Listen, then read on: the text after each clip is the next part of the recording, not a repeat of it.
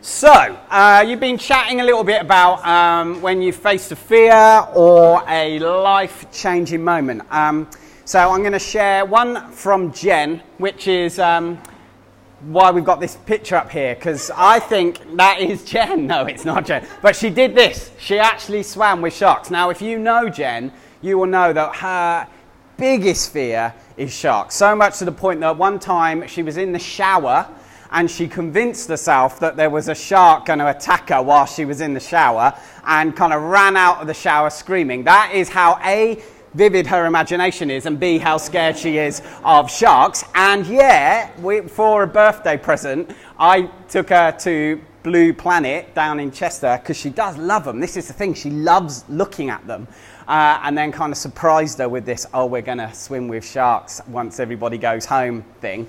And, uh, credit to her, she did it. She faced her fear and she went for it. Um, Life changing moment um, for me. Uh, there's been lots of different ones. An obvious one that I think of straight away is probably Hope being born. Now, obviously, Ella is amazing, but why Hope being born is a life changing one is obviously I hadn't been a parent before. That was the thing. It was like suddenly now I'm a parent. And I remember, obviously, we were, I, when, when Jen was giving birth, Jen's mum was there, I was there, uh, and there was some, I can't remember whose idea this was. I got a feeling it was Jen's mum's. But uh, someone had the idea, let's film it let's film this thing, right? So I promise I did. I filmed it, right? Thinking this is going to be a life changing moment. And now, this was the old days when video cameras had like tapes, okay? So it wasn't digital. Uh, so there is still somewhere, and this is the thing, I don't know where, it has been lost. There is still somewhere a tape of hope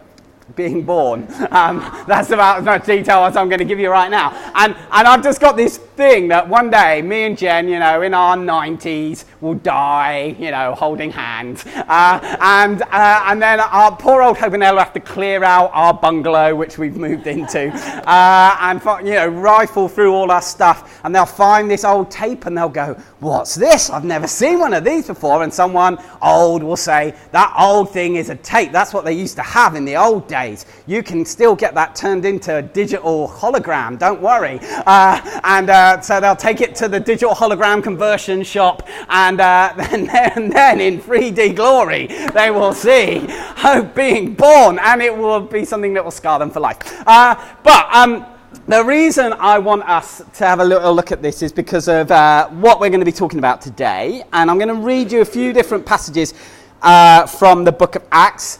Um, basically, just to remind you, uh, the Bible is not one book, it's this library of book, in fact, books. In fact, the word Bible, that's all it means. It just means library. And so this book is one of lots of them, the book of Acts. And really, it's stories about the acts of the apostles, the people who had followed Jesus, were his mates. This is a book describing what they did. So it's kind of like a bit of a biography about them, maybe, a little bit of a news report of what they were doing. So, um, and this is talking about. Um, this passage is talking about the new Christians. They've literally been Christians for a few weeks, really. Jesus has died. Jesus amazingly came back from the dead. That blew everyone's mind. And then, as we've talked about before, then he goes to heaven and kind of leaves them to crack on, telling everybody about it. Uh, and this is very early days after that. And we're going to look at um, a couple of stories, and I'll read them out to you. So the first one is from Acts chapter 3, and it says this Peter and John, who were two of Jesus' mates who'd been hanging out with him the whole time, uh, went to the temple one afternoon to take part in a three o'clock prayer service. As they approached the temple, a man, lame from birth, was being carried in. Each day he was put beside the temple gate, the one called the Beautiful Gate, so that he could beg from people going into the temple. When he saw Peter and John about to enter, he asked them for some money. Peter and John looked at him intently, and Peter said, Look at us. The lame man looked at them eagerly, expecting some money. But Peter said, I don't have any silver and gold for you, but I'll give you what I have. In the name of Jesus the Nazarene, get up and walk. Then Peter took the lame man by the right hand and helped him up.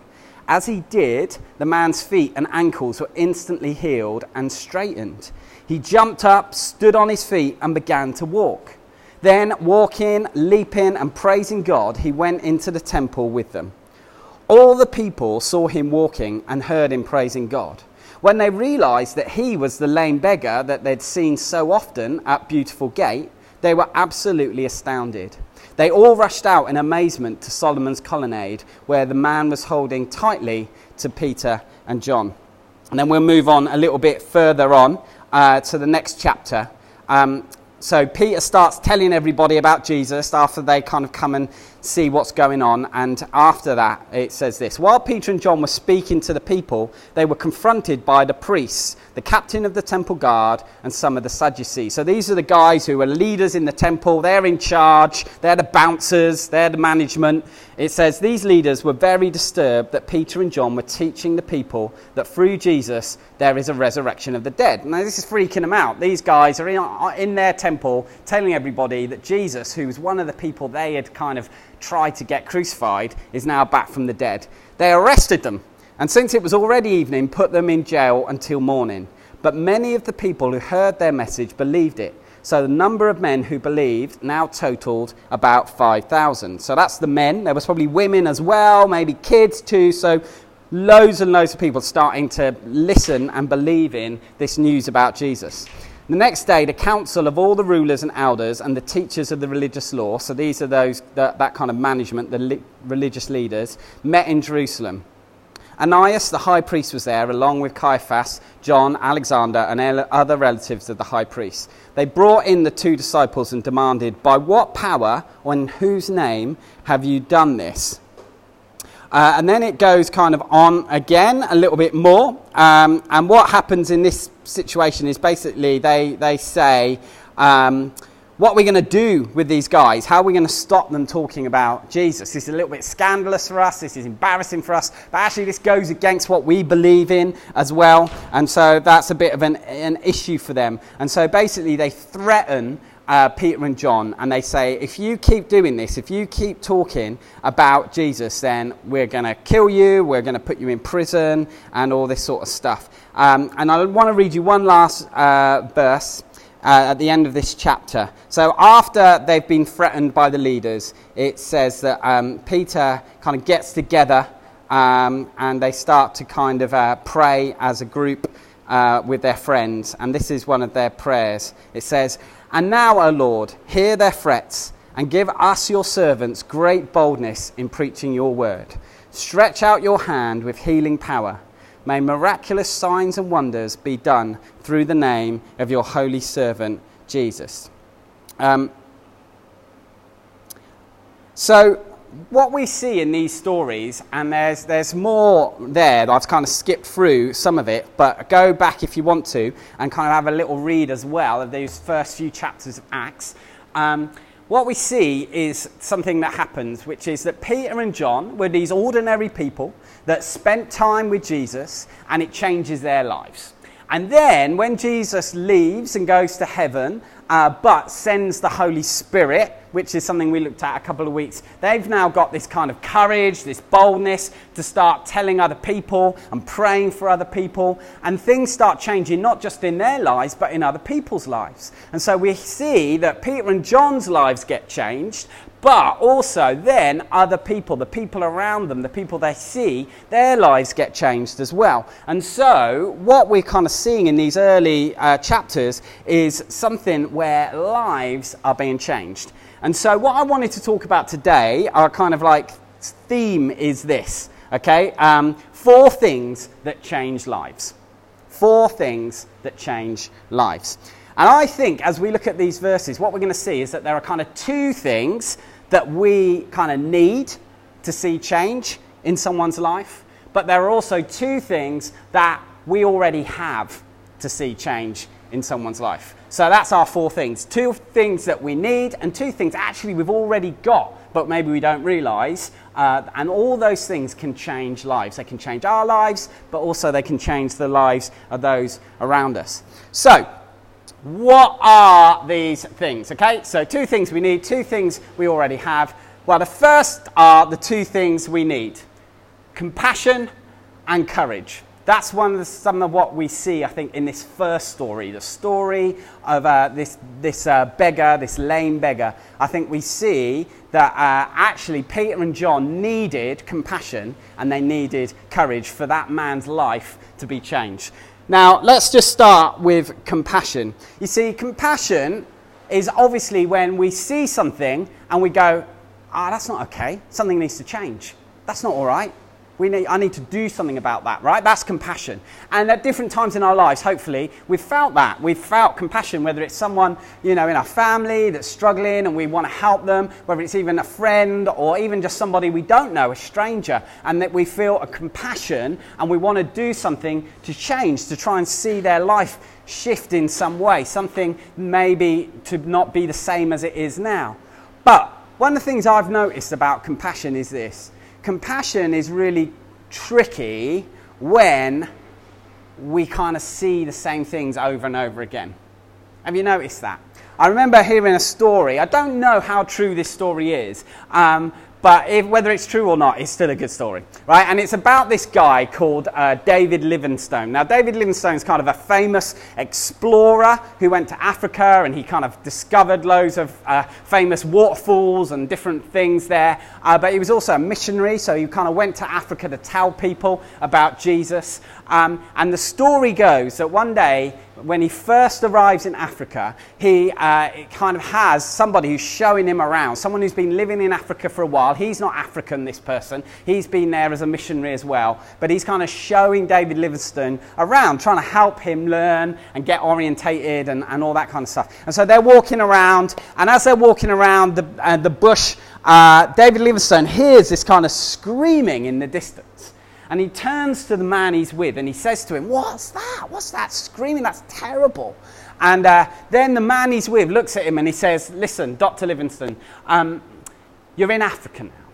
And there are things that happen in Africa that don't happen back in Europe, where we're from. Um, and you just kind of have to accept that this is Africa. And uh, that was his phrase this is Africa. And David Livingstone walks along a little bit more and he's struggling with this. He's trying to go, well, what, what's going on? And then they see something happen, which is that as they're walking along, in front of them, a bunch of people start to come out of some of the kind of bushland onto like the track that they're on. And David sees that it's uh, some slave traders. It's people they've got guns uh, and they've got a group of people, a group of Africans who've been chained up and they obviously have been kidnapped, captured from s- some village somewhere, and now they're being taken somewhere else to be sold, to be shipped to another country. That's what's happening. And that, of course, did happen. And David Livingstone sees this and he starts kind of like screaming and yelling at what's going on because he sees it and he knows it's wrong and he can't believe it's happening. And so he, he wants to do something. And even as he's running at this group of people, the man behind him, the man he's spent his day with, who's been showing him around, he says, David, there's no point. This is Africa. This is Africa.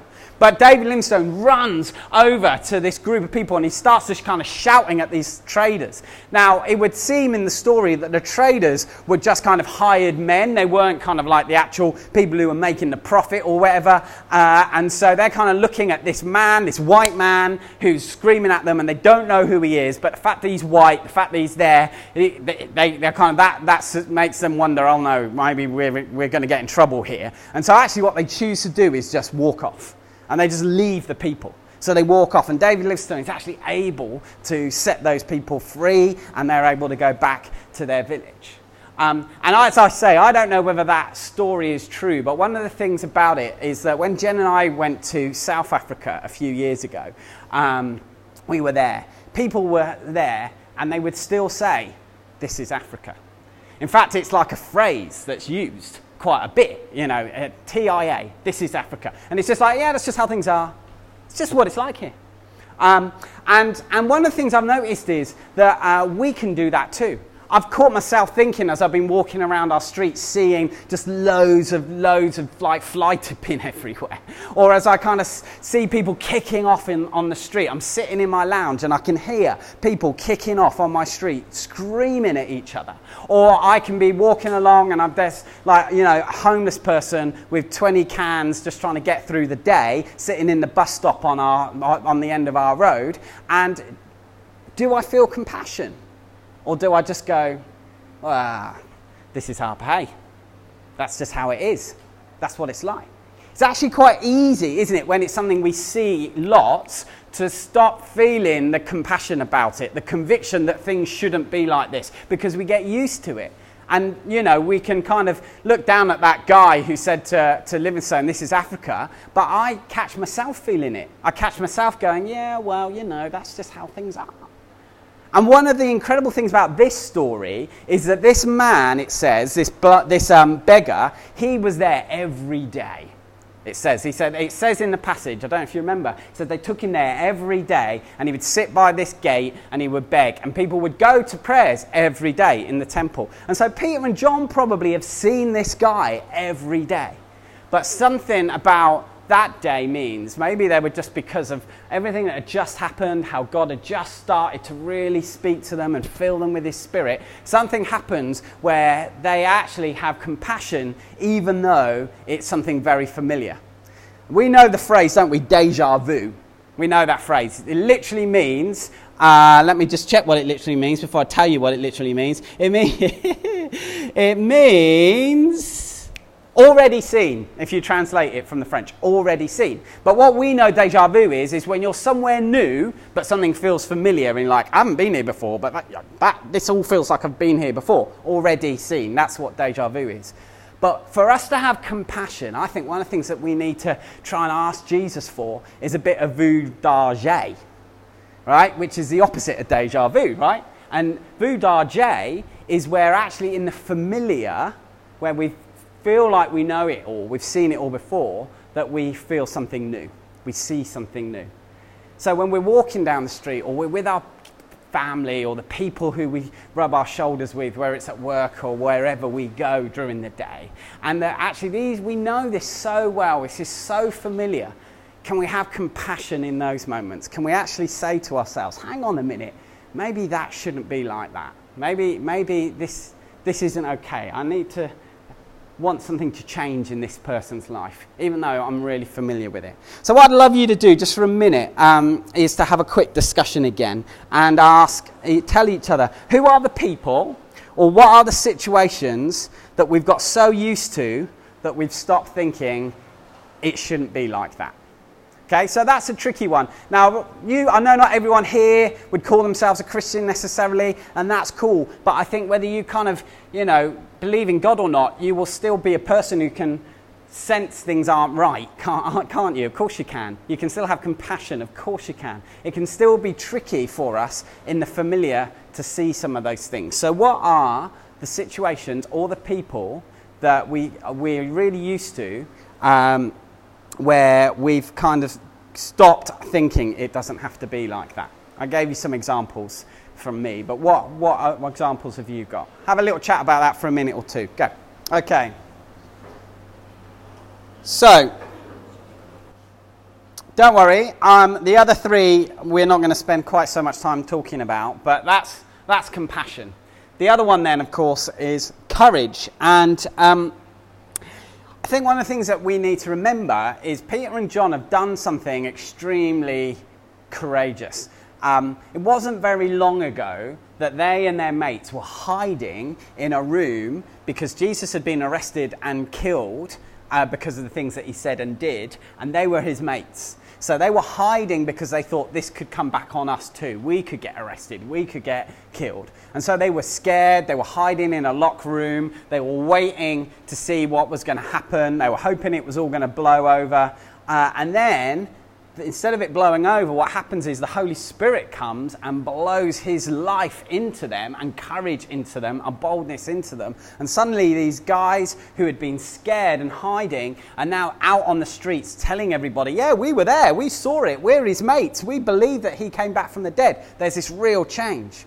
But now, Peter and John, here they are, right in the center on the patch of the people who had killed Jesus.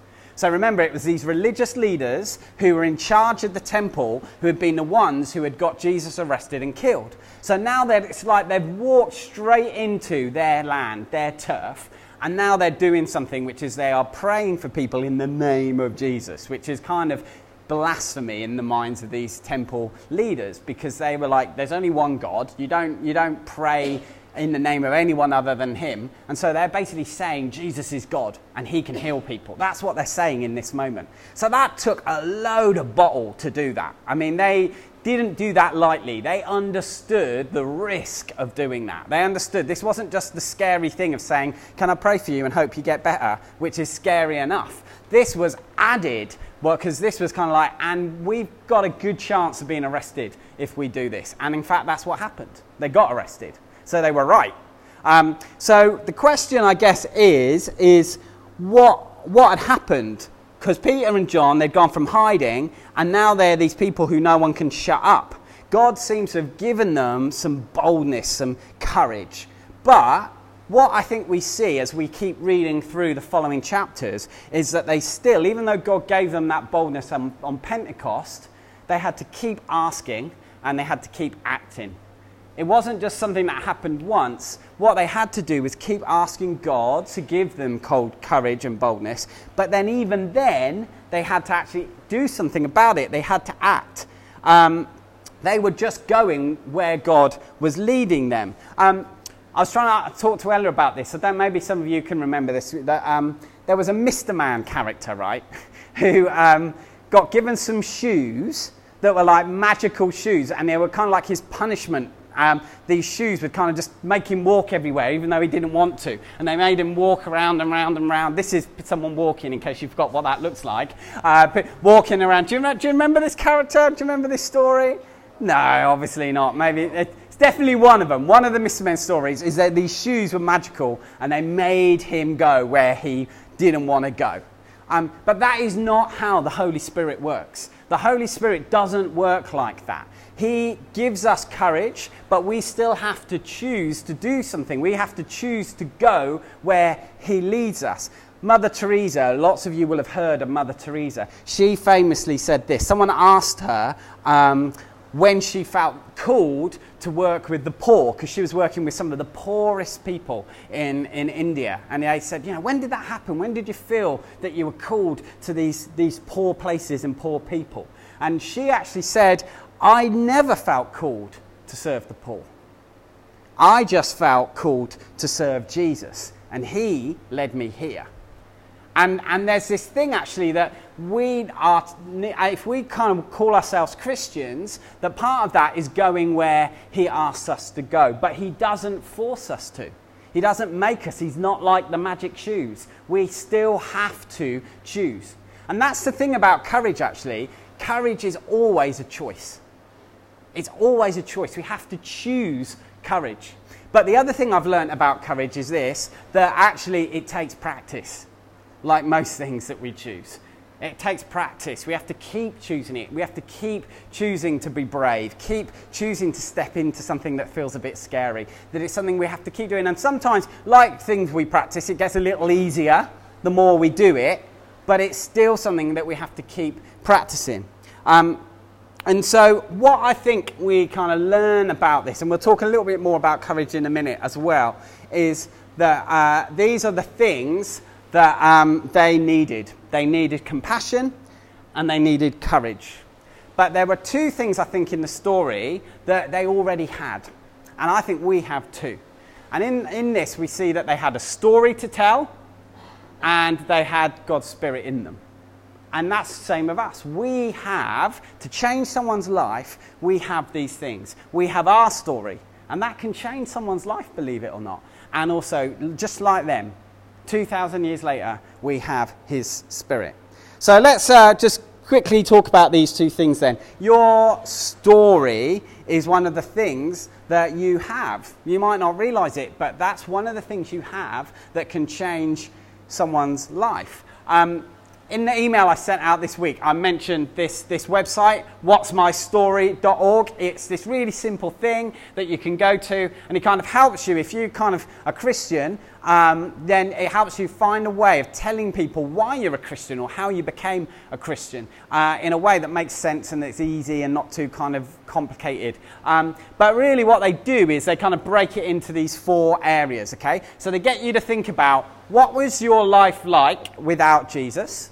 And that's just something for you. And they encourage you to come up with one sentence that describes what your life was like without Jesus. Then uh, it says one sentence on how you found out about Jesus. What happened in your life for you to find out about who Jesus was? Maybe it's a person you met, maybe it's something that you did, but you started to find out about Jesus. Then the third thing was what difference has made knowing Jesus actually made to your life? A sentence that explains that. Uh, and then they talk about a, a kind of a confidence statement. In other words, now I know that. Because of that, now I know that this is true. I'm, I'm, I don't know. Now I know that there's always someone who will love me for whoever I am. Or now I know that I'm going to, I don't have to be scared of dying because I know I've got a future with Jesus, whatever happens, or, or whatever. Um, so I would really encourage you, if, you, if you, you are here as a Christian uh, your story, how you met Jesus and the difference he's made in your life, is so important. You might not think it's that special, but it can change someone's life. And so we need to learn how to tell that story in a really simple way, without using religious language, without having to do a sermon, but just in even four sentences maybe, being able to explain our story to someone is a really good thing to learn. But it's something we have to kind of prepare and get used to and sort of practice a little bit. Um, and so I'd really encourage you to do that. I'd really encourage you to maybe this week have a look at this website and, and have a go. But what I'd like you to do now, just in your groups, uh, is pick just one of these things that you would find easiest to explain. I don't want you to kind of give the answer, um, but maybe to say out of all of them, that's the one I'd find easiest. I could, I could talk about that one quite easily. I could talk about what my life was like before quite easily. Um, but also, what's the one you're going to find you're going to have to do a little bit more thinking about? You know, you might say, well, actually, but it might be harder to do the now I know that thing or whatever. That's the thing I need to give some thought to. So, does that make sense? So, have a chat. Pick which one you think of these is easier for you to answer and which one of these is um, harder for you to answer. Um, and if you don't want to talk about that, that's fine because you might be going, well, it's none of them because I'm not a Christian and I'm just kind of, you know, that's fine. Okay, you can just go, I None. That's fine. You don't have to say anything. But just for a couple of minutes, have a little chat about that, and then I'm going to wrap up with our last thing, okay? But have a go of talking about that for a minute. Go. Okay, so that's our story. And I would just want to encourage you again whatever your story is, or wherever, however far on your story you think you are with Jesus, maybe you feel like you're right in the beginning and you don't even know half the things you believe or don't believe. That's okay though, that's still your story. The point is that you could say to someone, you know, I'm still trying to figure out half of this, and that's cool because that's your story. Maybe that's what they need to hear actually. They might be glad to know there are people who are still trying to work things out. Um, so your story is going to really be an important thing that you have that can change someone else's life. But the second thing is, um, yeah, his spirit. And uh, in this uh, story, beginning at, at, the beginning with the lame man, there's this moment, isn't there, after kind of Peter and he have had this little chat, uh, where he says, Look, be healed. And then it says that Peter stretches out his hand and grabs him by the hand and starts to kind of lift him up. And he says, as he starts to lift him up like this, that's when the power comes into his legs and, and this man is healed. Now that's quite a thing, isn't it? Because if that hadn't have happened, that you know, that guy would have just basically fallen over and, and like Peter had pulled him up and he would have just fallen over. I mean, that's where you see some of the courage. But also, this is really important to realise, is it was it was Peter's hand, but it was the power of the Spirit. It was the Spirit's power that actually did the healing. In other words, like Peter helped, but it was the Spirit, it was Jesus who healed. It wasn't Peter, he wasn't the one who healed. He, in fact, he sort of says, Be healed in Jesus' name. In other words, he's saying, I'm not a healer, I'm not a faith healer, I don't do this. He doesn't claim to be the one who's doing the healing, it's all Jesus. Jesus is the one that can do it. But what happens is that as, as Peter steps out and does something a bit scary, that's when the power of Jesus steps in, if you like. And there is this combination. I wonder if he would have been healed if Peter hadn't put his hand out and pulled him up. I don't know. We don't know. But there seems to be this kind of partnership between Peter and the Spirit of God. That it's like, okay, Peter, you, you do this bit, and then I'll do the healing bit. Um, and that's, that's something that I think is really important for us because as we step out, Jesus steps in, and that is all of us. That's any of us. Later on in, um, in the next chapter, when the guys have been arrested and uh, they're kind of all, talk, all the religious leaders are talking about them and they're going, What are we going to do with these two guys? They're going around, this guy's been healed. What are we going to do about this situation? One of the things that it says in the passage, it says that they noticed that Peter and John were ordinary people who had spent time with Jesus. That's what it says. They says they noticed they were ordinary people who had spent time with Jesus and that all this was happening. So that's really important for us to hear. And the reason why that's important is because it means you don't have to be a vicar. You don't have to be a bloke or a woman from the Bible. You just have to be an ordinary person who has spent time with Jesus.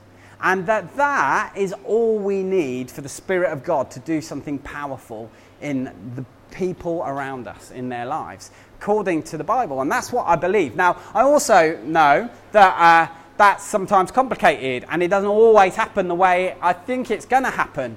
But I want to be a person who steps out so that Jesus can step in. That's who I want to be. And I don't need to understand everything. And I don't need to have like a, a dog collar on. I can be an ordinary person who has spent time with Jesus. And that means that if I step out, Jesus can step in. And so, what I wanted us to do as we finish now is this I, I want us to spend a little bit of time and we're going to kind of pray for each other a little bit. Um, and we won't do that in a weird way or a freaky way. So, you know, and if you don't want to be part of that, that's absolutely fine. You can just kind of sit and just kind of, you know, have a little think whilst this is happening. And we'll spend a couple of minutes doing it. But what we see in this, this um, passage that we read is a prayer that the apostles prayed. And I kind of want us to take this prayer uh, on for ourselves for this week, okay? Because what it says is this remember, they've, they've been threatened, they've been told they're going to get arrested or even killed if they carry on telling people about Jesus. But what they want is compassion and courage, and they want to continue to remember that they have a story and God's Spirit. And we sort of see that in this, in this, in this prayer. It says, Now consider their threats. This is them talking to God. God, consider their threats and enable your servants, that's us, enable your servants to speak your word, tell our story with great boldness, having courage Stretch out your hand to heal and perform signs and wonders. So, in other words, they're saying, look, you know, we need your spirit. You're the one who's going to have to do the miraculous things, the healings, and all that kind of stuff. Uh, and the only way that will happen is if they have compassion for those around them. And so, what I'd love us to do is to kind of take this prayer. Now, you might want to use these exact same words that are here, or you might want to just use your own words, and that's okay. But I just want to ask you if this week you want to be somebody who keeps your eyes open, who's looking around amongst maybe the familiar, the people and places that you know so well, and you're looking for those opportunities to have compassion on someone and, and say, it doesn't have to be like this. And then maybe you're, you're looking for the courage to then do something about it. And then you're saying, maybe there's an opportunity for me to share my story to invite someone to church or ask do they want some prayer or just tell them about what I believe, there might be an opportunity for that. Or maybe even um, for God's Spirit to move in another way, like someone being healed or something else happening. And so, if you just like, okay, I'm up for that this week, I don't know what that even means, but I want this, this family of ours, right, this church family of ours, to not stay the same in terms of I don't want us to be the same people as we were, you know, six months ago. So we've got to give God permission to do stuff in us. But I don't want us to be the same, as in, I want us to have people who aren't sitting here today because God has done something. Maybe they don't know Jesus yet and they've discovered him for the first time, or maybe they've rediscovered him because they thought they'd given up on him. But they'll be here because of some of the times when we've been willing to step out and then Jesus has stepped in. So, this is how we're going to do it, okay? Really, really briefly. Um, if you're like, yeah, I want that. I want to have courage. I want to have compassion. and I want to be able to tell my story and see God's Spirit move, uh, then we, I, I want us to pray for you. Okay? And it might, if we all go yes, that's all of us, and we'll all just kind of go like that and put our hands on each other's shoulders and pray. Uh, if it's one person, then, you know, that's fine. Someone nearby will be. But the first thing you've got to go is, yeah, that's me. I want that prayer today. I want to be able to pray this. I want to ask God to give me boldness and for Him to help me share my story and for His Spirit to move and bring change in those around me. Okay? So if that's you, and you're saying, yeah, I'm up for that this week. I'm up to see where I will be led by God this week. Then put your hand up and we're going to pray. Great. Cool. most of us. Okay, cool. So, tell you what, why don't we stand then? Because it is us, all of us, I think. Now, sometimes what Christians do, I don't know why we do it, but sometimes it's just about using our bodies as part of our prayers, right? Uh, sometimes what Christians do is they just put their hands out like this as a way of just saying, I want to receive something because I think like you're going to give me something. So that's a good thing. That's a kind of I'm ready to receive thing. But also it's a I'm not holding on to stuff. Uh, and I think sometimes we have to let go of fear or we have to let go of pride or we have to let go of uh, disappointment when, when things haven't worked out before or whatever. And so sometimes it's just going, okay, I'm going to stop holding on to those things and I'm going to do that too. So why don't we do that? Why don't we just put our hands out in front of us and it can mean I want to receive from God, but it can also mean I want to let go of what is getting in the way. And I'm going to pray. And we're going to spend a bit of time in silence. And then I'll wrap up with a final prayer and we'll be done.